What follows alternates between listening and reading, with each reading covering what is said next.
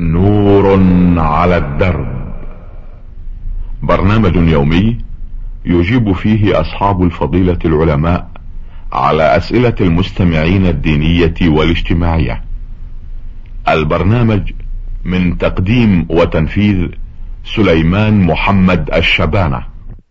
بسم الله الرحمن الرحيم. أيها السادة السلام عليكم ورحمة الله وبركاته. ومرحبا بكم في لقائنا هذا الذي نعرض فيه ما وردنا منكم من أسئلة واستفسارات على سماحة الشيخ عبد الله بن محمد بن حميد رئيس مجلس القضاء الأعلى. مرحبا بسماحة الشيخ. مرحبا بكم وبإخواننا المستمعين. أه سماحة الشيخ هذه الرسالة وردت من محمد مصطفى الغزواني يقول أه سماحة الشيخ عبد الله بن حميد السلام عليكم ورحمة الله. وبعد فأنا أحب صوم الاثنين والخميس وخاصة الاثنين. فهل يجوز إفراد الاثنين من الأسبوع؟ وهل يجوز صومه أحيانا وتركه أحيانا؟ وفقكم الله. يا أخ محمد مصطفى الغزواني تقول إنك تحب أن تصوم يوم الاثنين ويوم الخميس ولا سيما يوم الاثنين فهل يجوز أن تصوم يوم الاثنين وأن أو وتصوم الباب في بعض الأسابيع وتترك في البعض نقول لك لا بأس. أما صوم يوم الاثنين ويوم الخميس فهما يومان تعرض فيهما أعمال العباد على الله. ويقول الرسول إني أحب أن يعرض عملي وأنا صائم ولهذا كان يصومهما. أما صوم يوم الاثنين فكان الرسول يصومه ويقول ذلك يوم ولدت فيه وبعثت فيه وأنزل علي فيه. وصوم يوم الاثنين قربة وطاعة إلى الله تعالى. ولا بأس لو صمت في بعض الأيام يوم الاثنين وتركت في الأسبوع الثاني لا يلزمك أن تصوم كل اثنين من كل أسبوع. بل لو صمت في بعض الأسابيع يوم اثنينها وتركت البعض كل ذلك جائز إن شاء الله ولا حرج عليك في ذلك والله أعلم. هذه برقية وردتنا من المنطقة الشرقية شرطة صفوة مرسلها محمد حسن البارقي. يقول أصحاب الفضيلة المشايخ والعلماء السلام عليكم ورحمة الله وبركاته. أفيدكم بأن لي زوجة ولي منها ولد وبنت وقد فرقت أمها أمها بيني وبينها. وقامت أمها واحتجت علي بأربعة عشر ألف ريال ونصف درزن ذهب ولبة. ولبة ذهب أو تفك بنت بنتها من عندي. يقول فيها أو تفك بنتي من عند ملاك. وبال وحماها وتحميها حتى يكبروا. يقصد أنها ستأخذ ستأخذ الأم المرأة أم زوجته ستأخذ ولده وبنته. حتى يكبروا فرفضت هذا لأنه ظلم. وقد, طلق وقد طلقتها غضبا من أمها وهي غير راضية. وأنا كذلك لا أبغي طلاقها وقد استرجعتها. في نفس الوقت على يد القاضي الذي أملك عليها. واتفقنا على الرجوع برضاها ورضا أمها ثم جاء شخص يدعى أنه يدعي أنه عالم. وقاضي واسمه أحمد حسن بن يصوريه أو يعمو أو يموريه. وشهد شهادة بالله أنه لا يجوز إلا من بعد ملاك جديد على حضور عشرة أشخاص من ضمنهم القاضي. لذلك رفضت رفضت أم زوجتي أن تعود لي إلا بعد عقد زواج جديد. فأرجو الفتوى منكم علما بأن الطلاق سنة وأول طلقة واحدة. وفقكم الله وشكرا لكم من محمد حسن البارقي. يا أخ محمد حسن البارقي من شرطة صفوة. تقول إنك تزوجت امرأة وقد أنجبت منك بنتا وولدا وأن أمها سعت في التفرقة بينك وبينها. وأنك طلقتها طلقة واحدة فقط وأنك تريد أن تراجعها وأن شخصا يقال له أحمد بن حسن حلف بالله أو شهد بالله أنها لا تحل لك إلا بعقد جديد وبحضور عشرة رجال من جملتهم الذي عقد عقد النكاح الأول. إلى آخره. نقول لك يا أخ محمد كل هذا لا يصح. وهذا الذي قال هذا القول مخطئ ولا ينبغي له أن يقول على الله بغير علم. فإن القول على الله بلا بغير علم أعظم حتى من الشرك. قال الله تعالى قل إنما حرم ربي الفواحش ما ظهر منها وما بطن والإثم والبغي بغير الحق وأن تشركوا بالله ما لم ينزل به سلطانا وأن تقولوا على الله ما لا تعلمون. فالقول على الله بلا علم في أسمائه وصفاته وفي شرعه ودينه من أعظم من أعظم البلاء بل بل إنه أعظم حتى من الشرك كما دلت عليه هذه الآية. فهذا الذي قال لا تحل لك إلا بحضور عشرة رجال. من أين له هذا القول؟ هذا قول فاسد. والحاصل إذا كنت أن طلقتها طلقة واحدة وكان الطلاق بعوض يعني دفعوا إليك مبلغا من المال فإنها لا تحل لك إلا بعقد جديد برضاها واختيارها. هذا إذا كان الطلاق بعوض يعني سلموا لك قليلا كان أو كثيرا أو أنهم التزموا بنفقة ابنك وبنتك على أن تطلقها فطلقتها طلقة واحدة مقابل ما بذلوه لك من مال أو مقابل ما التزموا به من من الإنفاق على ولدك وبنتك. كل هذا يسمى خلع. فتحل لك بعقد جديد برضاها. والعقد الجديد لا يشترط فيه عشرة رجال بل يكفي العاقد مع شاهدين. لحديث لا نكاح إلا بولي وشاهدي عدل. فتحضر عند ال... الذي يعقد النكاح فيزوجك أبوها أو وليها الأقرب إليها بحضور شاهدين. ولا بأس بذلك. هذا إذا كان الطلاق على عوض كما بينا. أما لو كان الطلاق على غير عوض لم يبذلوا لك شيئا فإن لك رجعتها ما دامت في العدة رضيت أو لم ترضى. وإذا خرجت من العدة قبل مراجعتها فإنه لا بد من عقد جديد. ويظهر من سؤالك يا أخي محمد حسن البارقي أنهم بذلوا لك مال والتزموا بحضانة ابنك وبنتك والإنفاق عليهم فيكون هذا خلع. يعني طلاق بعوض. فإذا رضيت المرأة بك فوليها يزوجك إياها بعقد جديد بحضرة شاهدين عدلين والله أعلم. آه هذه الرسالة وردتنا من سوريا من التوقيع يقول المرسل عبد الرحمن عبد الباسط حمصي سوريا. يقول السلام عليكم ورحمة الله وبركاته. وبعد الأخوة العلماء جزاكم الله خير. وبعد أطلب عرض هذه الرسالة على سماحة الشيخ عبد الله بن محمد بن حميد رئيس مجلس القضاء الأعلى. سماحة الشيخ أولا يلاحظ وجود ساعات كبيرة في كثير من المساجد مع العلم أن لهذه الساعات أجراس منبهة تصدر تلقائيا أصوات تشبه صوت الناقوس وقد تصدر أصواتها في أثناء تلاوة القرآن جهرا داخل المسجد. ما حكم ذلك في الإسلام؟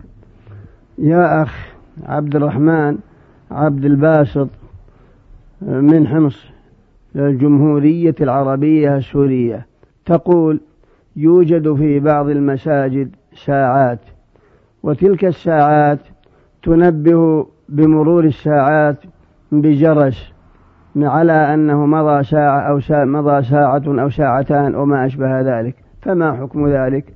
نقول لك يا أخ عبد الرحمن عبد الباسط ما دام أنها وضعت للتنبيه للوقت ومعرفة الوقت هذا لا بأس به ولا مانع منه لأن معرفة وقت معرفة وقت دخول الصلاة أمر لا بد منه لكن إذا كان التنبيه على صفة الناقوس فهذا لا ينبغي فإن مشابهة الساعات بنواقيس النصارى ووضعها في مساجد المسلمين. هذا لا ينبغي ولا يجوز ما دام أنها مشابهة لضرب النواقيس. فينبغي أن تمنع حذرا من المشابهة.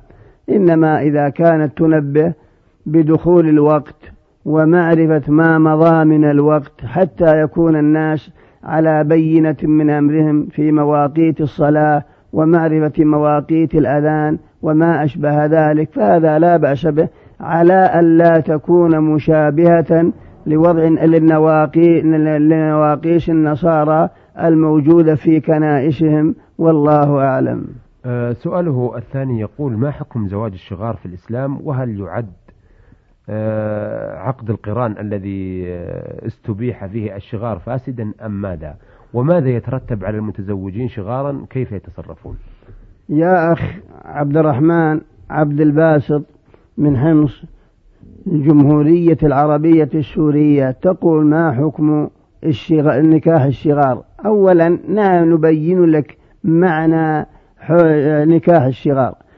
الذي نهى عنه النبي صلى الله عليه وسلم. معنى نكاح الشغار هو أن يزوج الرجل ابنته على أن يزوجه الآخر ابنته أو أخته يعني رأسا برأس. فهذا نكاح باطل.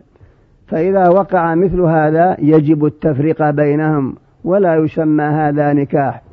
لأن معنى الشغار يقال شغر الشيء بمعنى خلي. كما يقال شغر الكلب بمعنى إذا رفع رجله من موضعها. فمكان شاغر يعني خال من أهله. فهذا النكاح سمي شغار لأنه خال من المهر بل البضع في مقابلة البضع. فهذا نكاح باطل يجب التفرقة بينهم ولا يجوز. أما إذا سمي لكل امرأة مهر مثلها وكانت البنت راضية بزوجها والزوج أدى حقها كاملا والآخر أدى حق زوجته كاملا وهي راضية به فهذا لا يسمى شغار ولا بأس به. كما لو زوجت بنتك على زيد وزيد سلم المهر كامل وبنتك راضية بزيد وأنت تزوجت أخت زيد أو بنته وسلمت لها مهرها كاملا وهي راضية بك غير مكرهة فهذا النكاح لا يسمى شغارا ولا بأس به.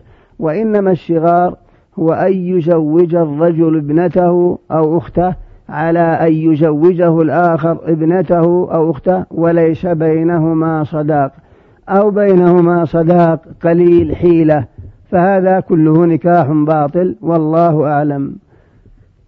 هذه برقية وردت من آه، المستمع عبد الله علي محمد القرني من العرضية. يقول آه، فيه أفيدكم أن لنا والدة تبلغ من العمر تسعون عاما. تسعين عاما ولا تستطيع القيام بالغسل للوضوء إلا بمن يقوم لها بذلك. فما حكم صلاتها وصيامها؟ وهل لها رخصة؟ أفتونا أثابكم الله. يا أخ عبد الله محمد علي القرني من العرضية. تقول إن لك والدة بلغت من السن نحو تسعين سنة وأنها لا تستطيع الوضوء إلا بمساعد فهل لها رخصة في ترك الصلاة والصوم؟ نقول لك يا أخ عبد الله إن كانت أمك قد غاب شعورها وتغير عقلها فإنه لا صلاة عليها ولا صوم عليها لأنها غير مكلفة. وقد قال النبي صلى الله عليه وسلم رفع القلم عن ثلاثة من جملتهم المجنون حتى يفيق. وهي وإن كانت ليست بمجنونة بل هي والحمد لله سالمة من ذلك لكن بسبب كبر السن أو غيره تغير عقلها وفقدت شعورها فهذه لا صلاة عليها ولا صوم عليها وهي كالطفل حينئذ ولا إثم عليها ولا عليكم بل هي غير مكلفة وقد رفع عنها القلم. أما إذا كان عقلها مستقيما وشعورها معها فيجب عليها أن تصلي ويجب عليها أن تصوم. إلا إذا عجزت عن الصوم فيطعم عنها عن كل يوم مسكينا مد بر أو نصف صاع من أرز أو ونحوه. هذا إذا كانت عاجزة عن الصوم لكبر سنها وعقلها معها والصلاة يجب عليها أن تصلي ولا بد من مساعدتها في الوضوء كبنتها أو زوجتك أنت. لا بد من من من من يساعدها في أداء الوضوء وتصلي على حسب حالها. هذا إذا كان عقلها معها وشعورها غير مفتقدة له فيلزمها ذلك. وإذا كان تغير عقلها وافتقدت آه، شعورها شعورها فإنه لا حرج عليها ولا صلاة ولا صوم لأنها غير مكلفة والله أعلم. هذه الرسالة وردتنا من عبد الله ناصر يقول إنني أعمل في الدفاع المدني بالسليل. وبعد هل يجوز آه، أن يفطر الإنسان في رمضان أو هل يجوز للإنسان منا أن يفطر في رمضان إذا انتقلنا في حادث وحسينا بالعطش؟ أرشدونا جزاكم الله خيرا. يا أخ عبد الله ناصر من الدفاع المدني في مدينة إسليل تقول إذا كنا صائمين في شهر رمضان وحصل حادث وذهبنا للقضاء على ذلك الحادث أو الإسعاف المصاب وأحسستم بالعطش فهل لكم أن تفطروا؟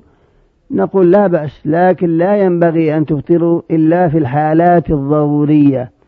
إذا وصلتم إلى حالة ضرورية جاز لكم الإفطار وقضاء ذلك اليوم. أما ما دام أنكم تستطيعون المضي في الصوم فلا يجوز لكم الإفطار.